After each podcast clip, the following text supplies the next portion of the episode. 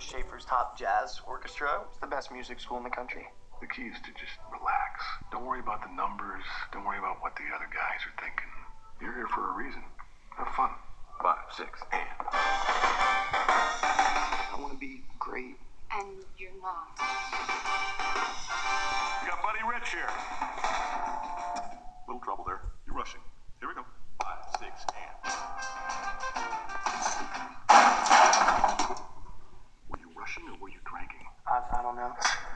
you deliberately sabotage my band, I will gut you like a pig.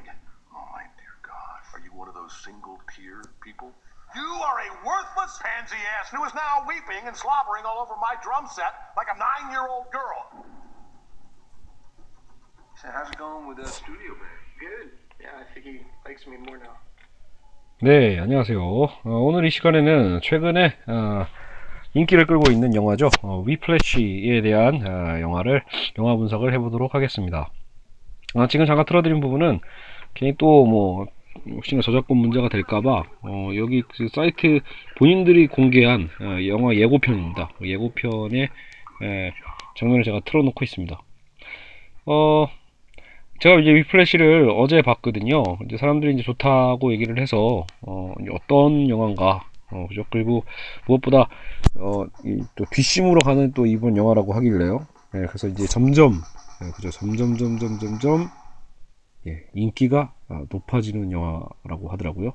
영화를 봤더니 아, 정말로 그런 요소를 많이 갖고 있었습니다. 어, 그리고 어, 이 영화 자체는 음악 영화고 또이 음악을 위해서 정말 이 광기 어린 어떤 이 열정과 연습 그리고 거기에 심지어 집착에 가까울 정도죠. 그러니까 그런 이 광기 어린 제자와 스승이 어떤 이 일종의 만들어낸 일종의 케미라고 볼 수 있을 것 같아요. 거기서 이제 관객들은 어떻게 보면 일종의 간접 경험이라고 볼 수도 있겠죠. 그래서 이제 전율하는 거죠. 아, 이들의 어마어마한 연습량과 이 엄청난 실력 그리고 그들의 어떤 갈등 또 영화 마지막에 어떤 반전 그리고 마지막에 어쨌든 서로 하나로 어쨌든 이제 딱 연주가 되는 어, 그래서 뭔가 여러분 그 드라마틱한 그런 영화들 있잖아요 막 따뜻하고 어떤 가정적이고 뭔가 이제 천 뭐 이런 거 천재 뮤지션이 에, 막 이렇게 처음에 말썽 피웠다가 뭐 음악은 즐기는 거 아니에요 하면서 막 까불거리다가 혼나고 이러면서 나중에 이제 뭔가 스승과 친해지면서 아름다운 합주로 다 같이 막 문제를 이제 해결하면서 그런 어떤 포맷이 있는데 이러한 포맷을 완전히 그냥 어, 벗어난 영화라고 볼 수 있습니다. 오히려 훨씬 더 드라마는 단순합니다. 이 영화는 어, 안 보신 분을 위해서 말씀드리자면 이 영화는 그냥 예, 정말 똑똑한 똑똑한 예, 어쨌든 재능이 있는 이 드러머 드럼에 재능이 있는 드럼 연주자가 최고의 음악 학교에 가서 그 음악 학교 내에서도 최고의 밴드에 들어가기 위해서 노력하고 거기서 이제 어, 메인 연주자가 되기 위해서 노력하고 하는 그 과정이죠. 거기서 이제 정말 사이코에 가까운 그 스승 밑에서 배우다가 서로의 어떤 갈등도 일으켜지는데 뭐 그 갈등이 막 드라마적 그런 갈등이라기보다는 그쵸 어떤 어쨌든 이게 이 영화는 처음부터 끝까지 이 연주에 대한 부분입니다. 철저한 이 열정에 대한 것을 포커스를 잡고 있어요. 무슨 뭐, 예, 뭐 여자친구의 문제나 어떤 연애사의 문제 이런 것들은 에, 별로 안 나옵니다. 아주 간략하게 처리될 뿐이지 철저하게 본인이 하고 싶어하는 이 열정과 거기 어떤 이 재능과의 싸움, 그죠? 그리고 그 스승이 그 재능 을 어떻게 또 꺼내내는지, 아, 그리고 그렇다고 뭐 스승은 착하냐 성과 악의 구도도 아닙니다. 주인공조차도 뭔가 어눌해 보이면서도 굉장히 광적인 집착이 있고 또 스승 또한 마찬가지죠. 어, 악, 이게 그냥 무섭게 나쁜 인간이다, 좋은 인간이다 이걸 떠나서 그쵸. 어쨌든 예, 어떤 이 하나의 연주와 음악에 몰입하는 어떤 이들의 삶을 통해서 어, 현실 굉장히 뭔가 어, 루즈하고 딱딱한 현실을 살아가는 이 관객들에게 굉장히 큰 울림을 주는 어, 영화라고 볼 수 있습니다.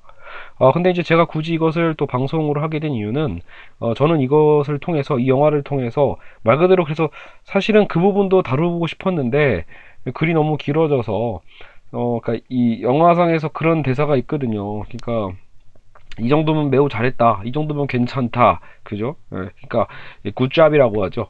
이런 표현이 이 단어가 망쳤다라는 거죠. 그러니까 이러한 단어 때문에 오늘날 천자가 나올 수 없는 거야라고 어 이제 이 영화의 그 스승 이름이 플래처거든요. 플래처가 이제 그런 얘기를 앤드류에게 해줍니다. 그러니까 저는 이제 이, 이 부분이 굉장히 고민되는 부분이었는데 뭐 이 부분은 제가 차후에 다시 혹시 시간 내서 글을 또 새로 쓰기로 하고요.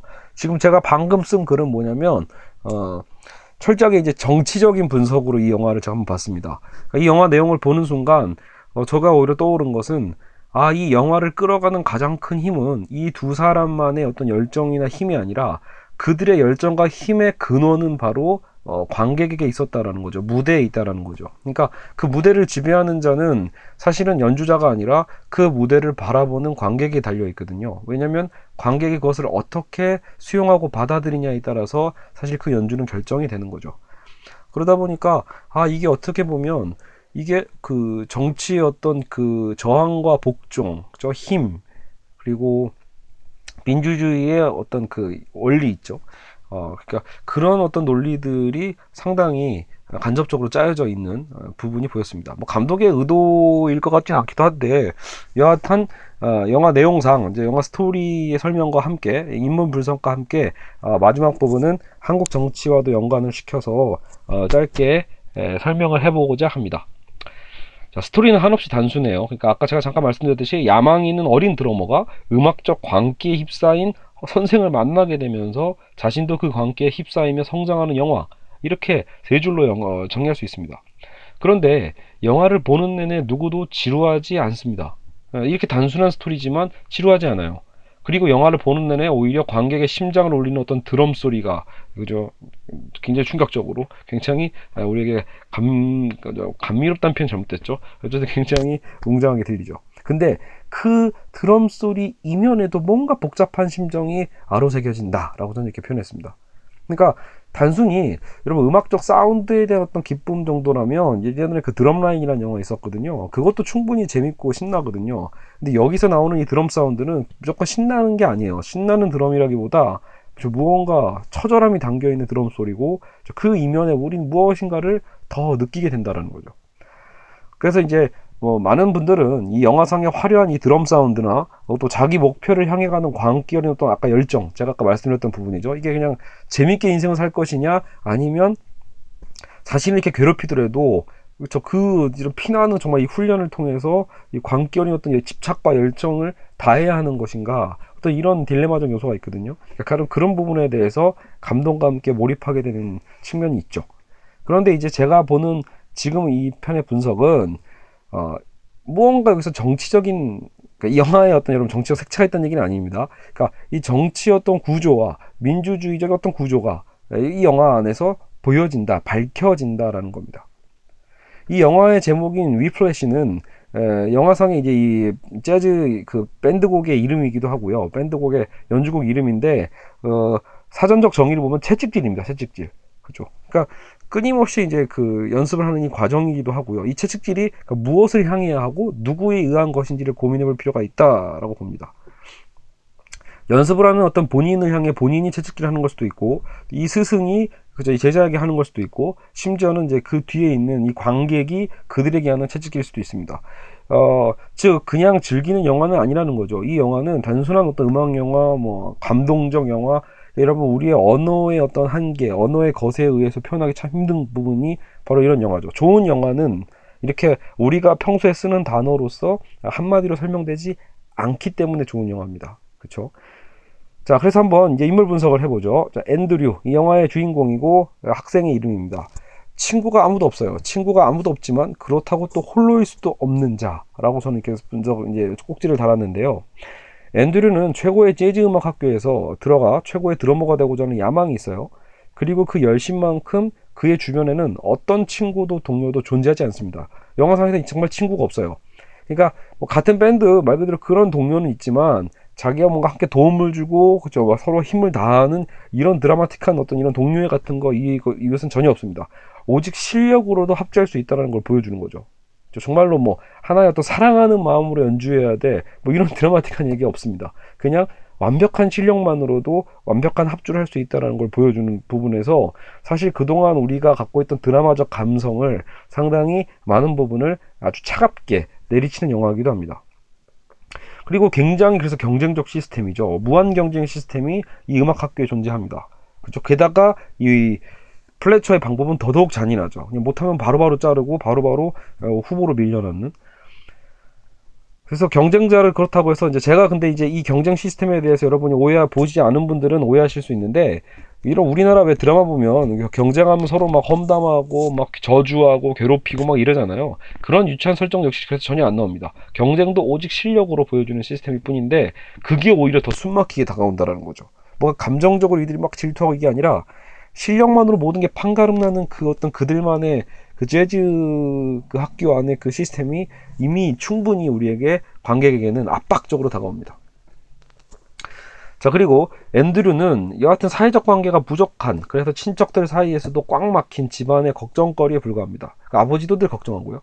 왜냐하면 그들이 보기엔 재즈 음악이 별게 아니거든요. 그죠? 이, 아이, 이, 이 아이에겐 이 재즈가 전부고 그래서 이 굉장히 세계 이 명성을 갖고 있는 이 학교에 들어온 것만으로도 자랑스러운데 아무도 알아주지 않죠.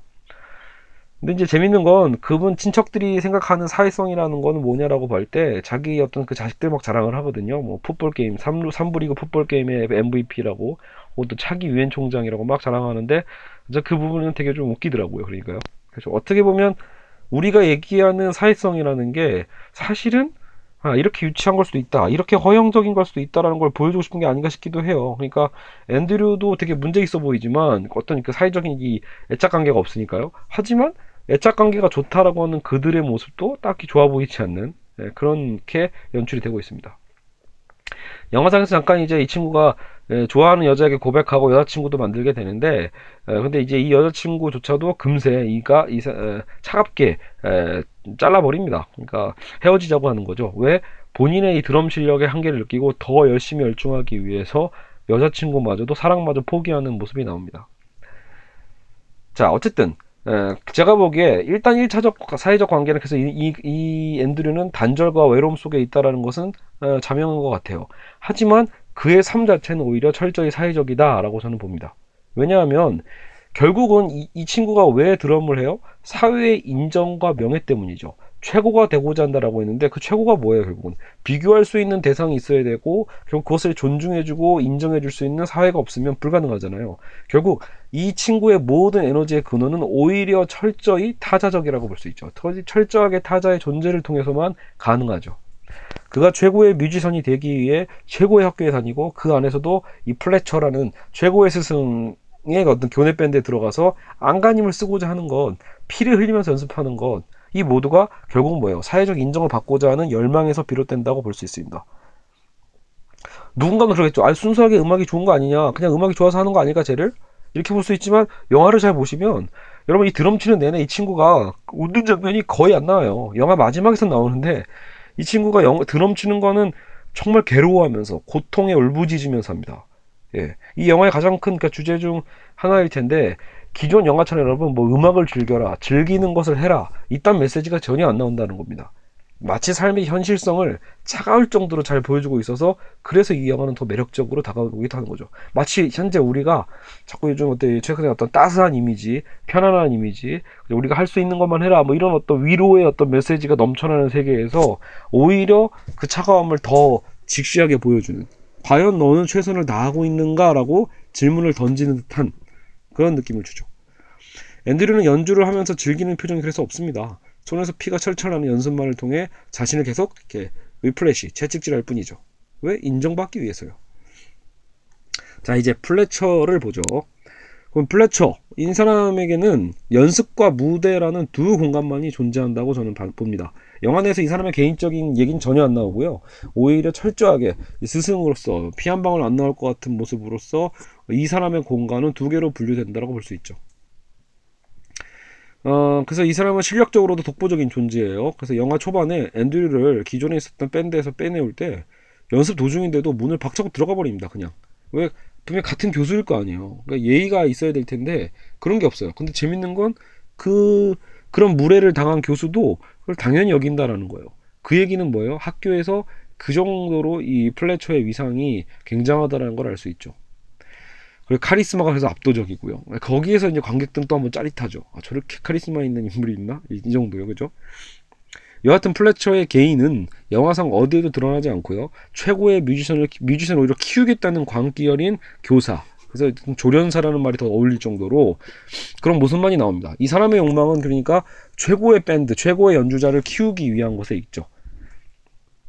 전설을 만들고자 하는 거죠. 그는 오직 연습실과 무대라는 두 공간에서만 존재하는 듯 보입니다. 그러면 그의 개인적 삶은 연습실인 셈이고요. 어떤 집이 아니에요. 연습실이 오히려 그의 공간이고 또 무대는 뭐죠? 그가 그것을 이제 보여주고자 하는 결과물을 표출하고자 하는 공적 공간이 됩니다. 그래서 그의 개인적 공간은 어때요? 철저히 포각과 공포의 수업이죠. 그가 막 인격 모도라고 굉장히 아이들을 괴롭히면서 가르치잖아요. 굉장히 문제가 많은 부분이죠. 나중에 이것 때문에 결국은 잘리게 되잖아요. 근데 이렇게 하는 게 본인의 교육법이라고 믿고 있고, 그렇죠? 그 훈련을 통해서 그런 결국 어디에 쓰고자 한다? 무대라는 공간에 쓰고자 하는 거죠. 그 무대에서만큼은 어때요? 매너 있는 지휘자입니다. 그 무대에선 당연히 자기 개인적 공간에 에, 플래츠의 모습은 볼 수 없죠. 물론 제자들은 다 알지만 결국 결국 그의 삶을 끌어내는 것도 무대를 지켜보는 관객과 평론가들이 에, 있기 때문에 결국은 플래처의 그 광기도 존재하는 셈이라고 볼 수 있죠. 그러니까 재밌게도 앤드류와 플래처가 일단은 주어진 그 상황은 다른 것 같지만 결과적으로는 똑같다라는 거예요. 결과적으로는 어, 제자와 스승이지만 어, 결국 이 음악가로서 예, 그죠. 이 관객과 어떤 평론가들 그들을 바라보는 어떤 그 시선에서 예, 자유로울 수 없는 정도가 아니라 그들을 있게 만드는 근본이 된다라는 거죠. 자, 그래서 여기 아 뭐죠? 그 대사가 있어요. 그래서 어, 내 템포에 맞춰라. 내가 사인을 주겠다. 이렇게 영어로 되어 있거든요. 근데 그러니까 그 여기서 이 어떤 그 사이에 반전이 있는 거죠. 영화 초기에는 앤드류가 처음 들어가자마자 굉장히 눈물이 쏙 빠지도록 혼납니다. 그 이유가 바로 앤, 앤드류가 이 플래처의 템포에 맞추지 못한다라고 하면서 엄청나게 비판을 당하거든요. 근데 다시 얘기하면 사실 이 밴드 전체가 모두가 다 이 플래처의 템포에 의해서 움직이는 거죠. 지휘자의 이 템포. 그의 템포에 맞추지 못하면 잘리는 거죠. 근데 이 영화 마지막에서는 마지막 장면에서는 오히려 정반대 현상이죠. 앤드류가 플래처에게 내가 사인을 주겠다. 날 따라와라. 이렇게 얘기하거든요. 그러니까 이 엄청난 대반전이 어떻게 일어나게 되었는가 이걸 우리가 추적해 보자라는 거죠. 근데 이제 제 분석에는 앤드류 자신도 이제 변화가 돼가죠. 광기 어린 어떤 연습과 함께 본인의 생각도 변하고 본인의 실력도 사실 변하죠. 실력도 분명히 상승을 하죠. 그러니까 그러한 변화도 중요하지만 제가 보고자 하는 건 오히려 이 정치적 공간의 이 변, 공간적 변화의 중요성에 있습니다. 어, 즉 연습실에서 무대로의 변환도 갖고 있는 셈이에요. 내 템포에 맞춰라라고 소리를 윽박질렀던 그 공간은 어디죠? 연습실이죠. 근데 내 큐를 따라와라라고 함부로 얘기할 수 있는 것. 제자가 스승에게 그렇게 얘기할 수 있는 건 바로 어디에 있죠? 무대였기 때문에 가능합니다. 왜? 무대라는 공간의 주인공은 예, 결코 여러분 플래처, 지휘자가 아닙니다. 자, 그래서 한없이 정치적인 곳이 바로 무대라고 저는 이렇게 생각을 합니다. 사전적 정의에서 보듯이 정치란 결국 통치와 복종에 있습니다. 연습실에서는 민주주의는 애초에 존재하지 않는 플래처 개인의 독재적 공간이죠. 그곳은 밴드 멤버들의 복종만이 존재하고요. 플래처의 통치만이 가능합니다. 무대라고 이 틀이 그냥 변하는 건 아니죠. 무대에서도 그들은 엄연히 지휘자와 연주자의 관계이며 그 적막함 속에서 실수 없이 연주를 해내야 하는 것이니까요. 그리고 그들의 몫을 다할 때 결국 뭐예요? 세상도 그들을 칭송하게 되고 그들의 연주자들의 명예를 높여줄 것을 알기에 그렇죠. 이 아이들도 결국 뭐예요? 자신들을 최고로 올려줄 수 있는 게 어쨌든 플래처라는 것을 믿기 때문에 신뢰하기 때문에 그 모든 모독을 참아내는 거겠죠. 근데 역으로 보자면 무대의 주인은 이제 더 이상 플래처는 아닙니다. 무대로 올라가는 즉시 무대의 주인은 철저히 관객들이 되고요. 그 관객에 의해서 예, 플래처는 매너를 갖춘 행동을 해야만 하죠. 그래서 관객 안에는 또 그들의 명성을 평가할 전문가들이 또 포진해 있고요. 결국 플래처를 학교에서 잘리게 만든 공연도 어디 있죠? 그 나중에 보면 앤드류가 메인에 뽑혀놓고 실력을 인정받아요. 그 메인에 뽑혀놓고 그다음에 자동차 막 오다가 사고 나가지고 못 오는 상황이 되거든요. 근데도 무리하게 와요. 그래서 공연하다 결국은 망치죠. 그때 이제 완전히 에, 와서 속삭인단 말이에요. 플래처가 넌 이제 끝이라고. 그러니까 이제 분노가 앤드류를 휩싸이는 거죠. 저도 이런 플래처의 방식에 대해서 그래서 에, 무대 위에서 드럼을 뒤집어 엎고 플래처에게 달겨듭니다. 온갖 욕을 하면서요. 저는 이게 바로 정치적 액션으로 해석할 수 있다고 봅니다.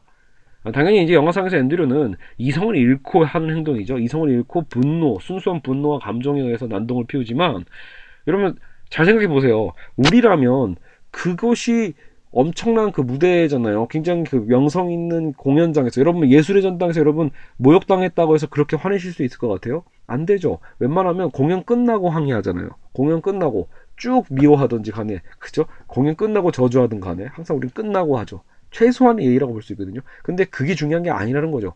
무대라는 공간에서 오히려 분노할 때 예, 힘이 있는 거죠. 실제로 그 결과는 어때요? 어마어마합니다.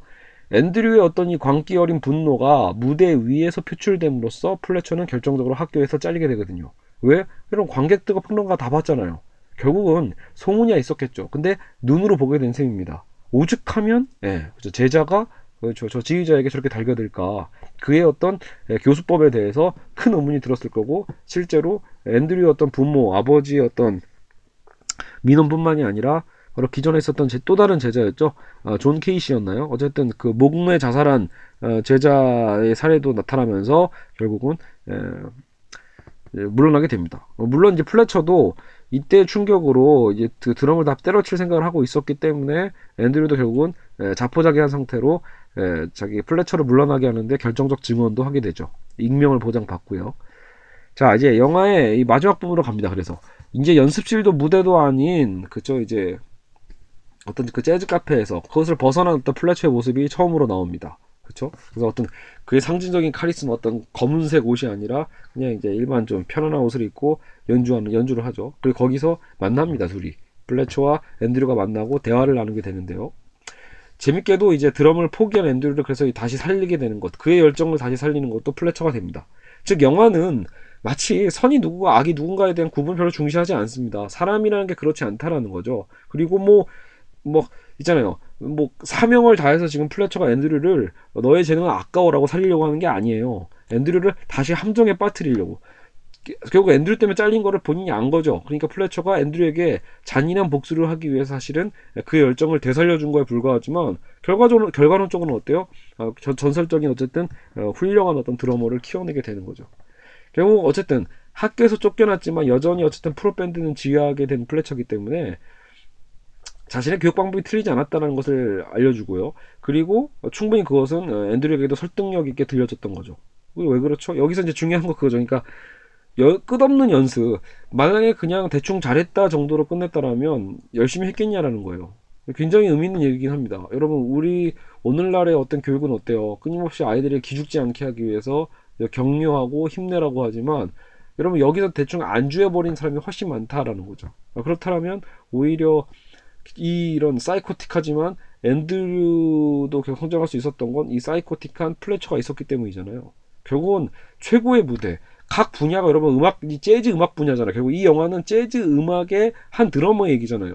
근데 이 세계에는 얼마나 많은 분야가 있습니까? 그 분야별로 결국은 뭐예요? 다 어, 수많은 재능 있는 사람들이 예, 많이 나와야 사실 이 세계는 좀더 좀 더 유익해질 수 있지 않겠어요? 좀 더 예술이 예술 분야라면 예술적인 어떤 쾌감이든 아름다움이든 그 예술 속의 삶의 어떤 가치든 많은 걸 느낄 수 있을 텐데 그런 예술가들이 천재들이 노력이 없어서 안 나온다면 여러분 천재도 노력하잖아요. 노력 자체가 없어지는 세상이 된다라면 그건 굉장히 위기 의식이 생기는 거죠. 어떻게 보면 이건 또 보수의 담론이기도 한데 여기서 결국 진보 보수도 중요하지 않다라는 걸 보여주는 셈이에요. 그러니까 어찌 보면 그죠 열정 그 자체에 대해서 우리가 투자하는 그 노력에 대한 부분들은 결코 여러분 또 폄하돼서는 안 된다는 어떤 균형점을 보여주는 셈입니다.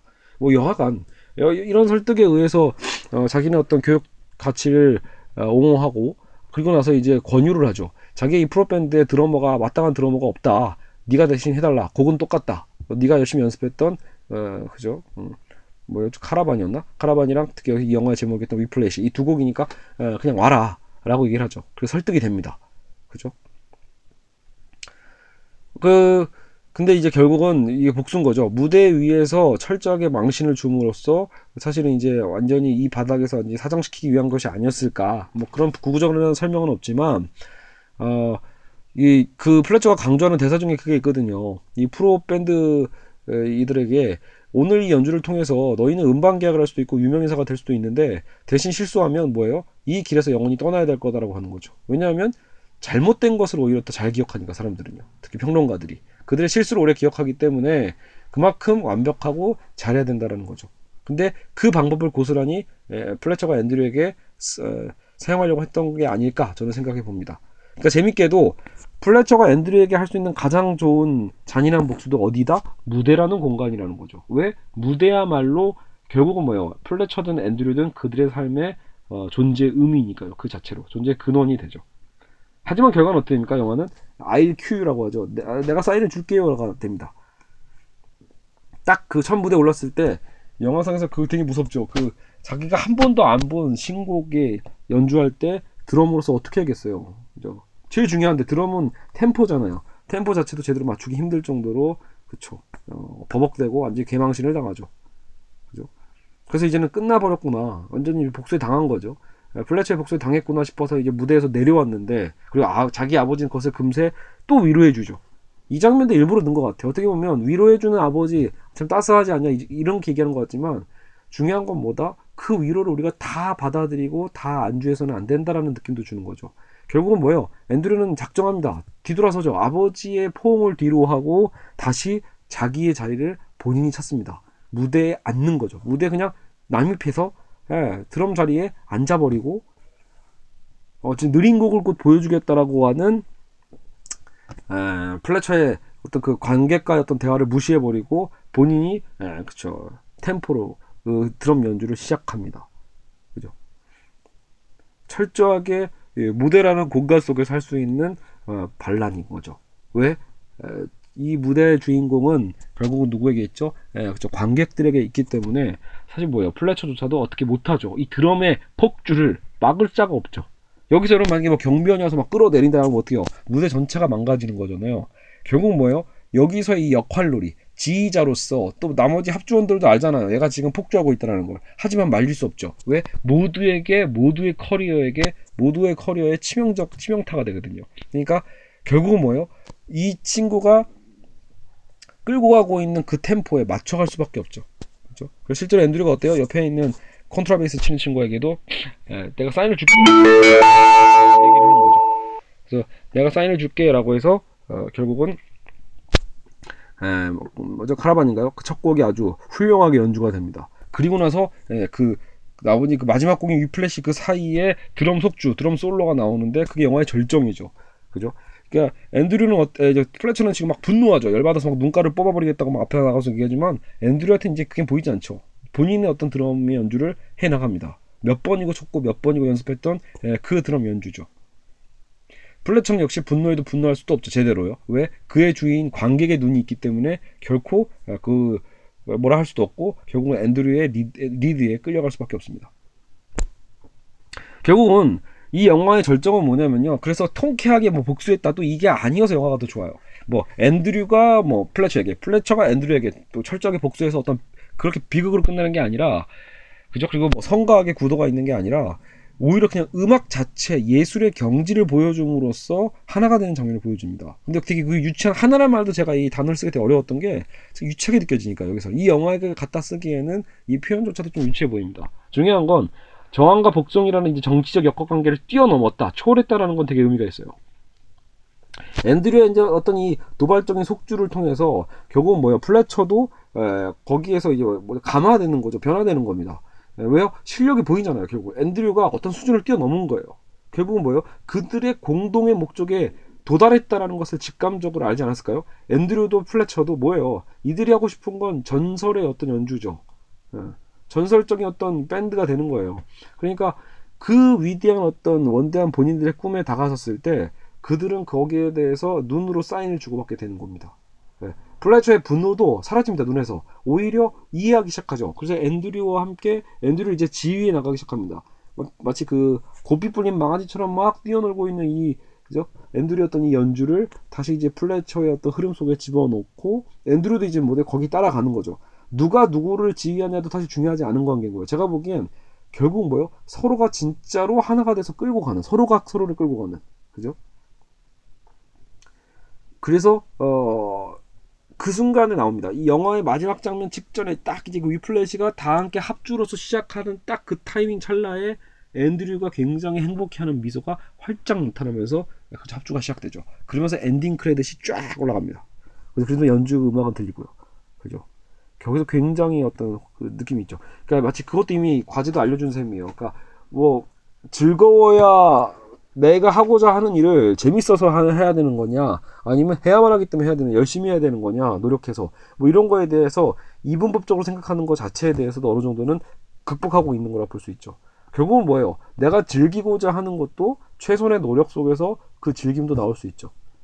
그러니까 이거는 결국 여러분 상호 관계라고 볼 수 있습니다. 뭐가 어, 재밌지 않으면 그 일을 할수 없어 이렇게만 딱 얘기할 수도 없고요. 일은 해야 되기 때문에 즐거움은 필요 없어 라고도 얘기할 수 없는 양극단의 문제 거기서 벗어날 필요도 있다라는 거죠.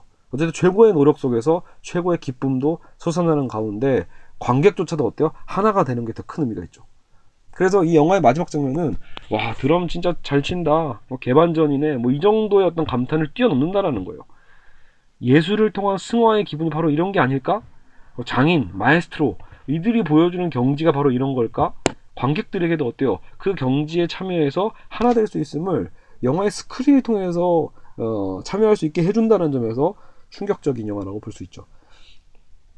정말 어때요? 그 카타르시스가 확 느껴진단 말이에요. 거기서 그죠? 와 이런 거구나, 이런 기분이구나. 예술의 어떤 힘이라는 건 그죠? 혹은 뭐야 뭔가 이 두 어떤 이 문제 덩어리들이 결국 이 연주 속에서 무언가 뭔가를 딱 이뤄내는 듯한 그 느낌?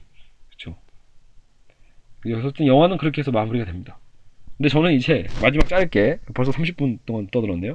짧게 이제 한국 민주주의의 미래가 여기서 보인다라는 아, 손 좀 오그라드는 표현을 썼는데 여러분 결국은 뭐예요? 이 영화를 끌어가는 두 주인공은 앤드류와 플래처지만 결국은 그들의 어떤 사적 공간에서 치열한 연습과 연습 그 연습이 없었다라면 물론 이 영화는 존- 존재할 수 없는 거죠.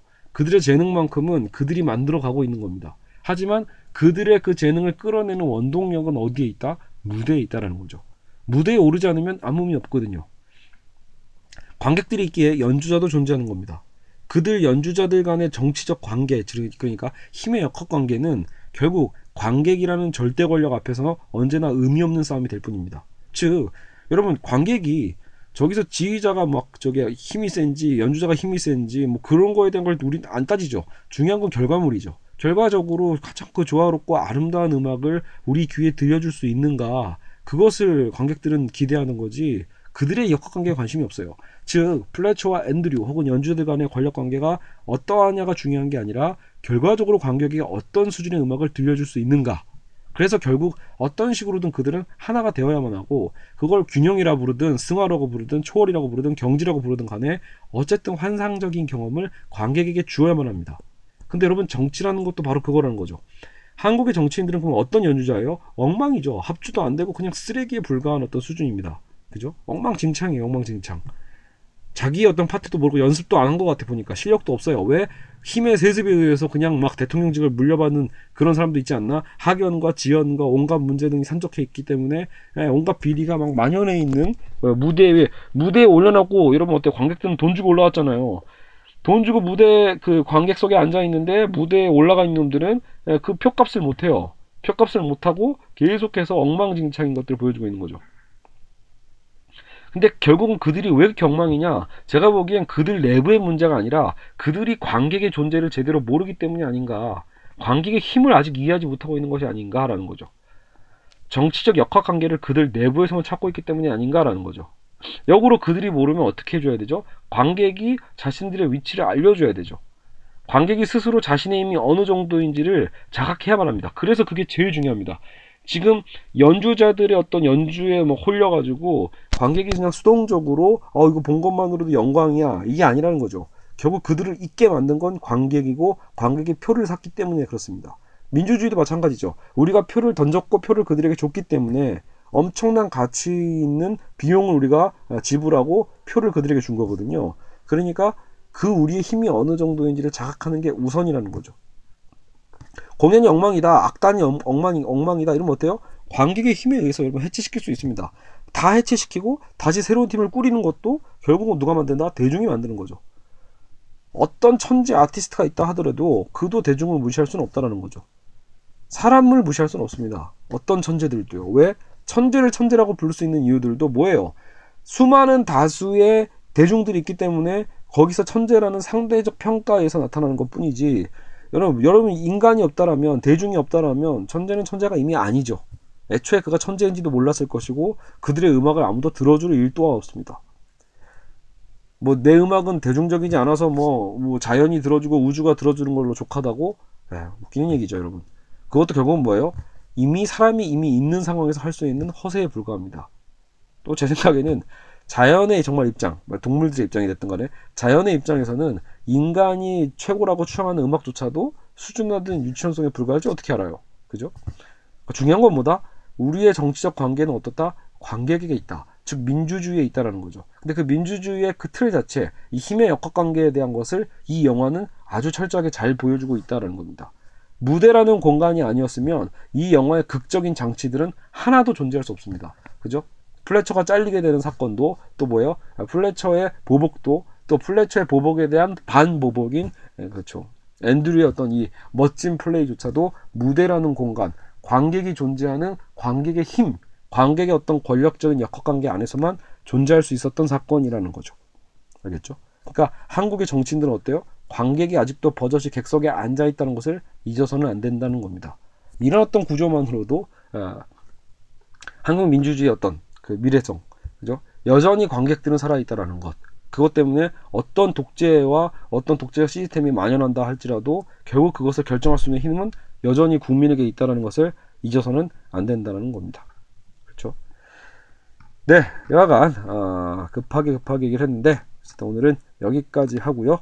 아, 저 간만에 특집으로 꾸며봤습니다. 저도 어제 영화를 보고 아, 너무 좋아서 바로 오늘 글을 한 시간 정도 들여서 쓴 다음에 했네요. 그래서 글 전문은 제 블로그에 있으니까요. 블로그로 보시고요. 아, 그래서 여러분 아, 제 나름의 분석 들어주셔서 감사합니다.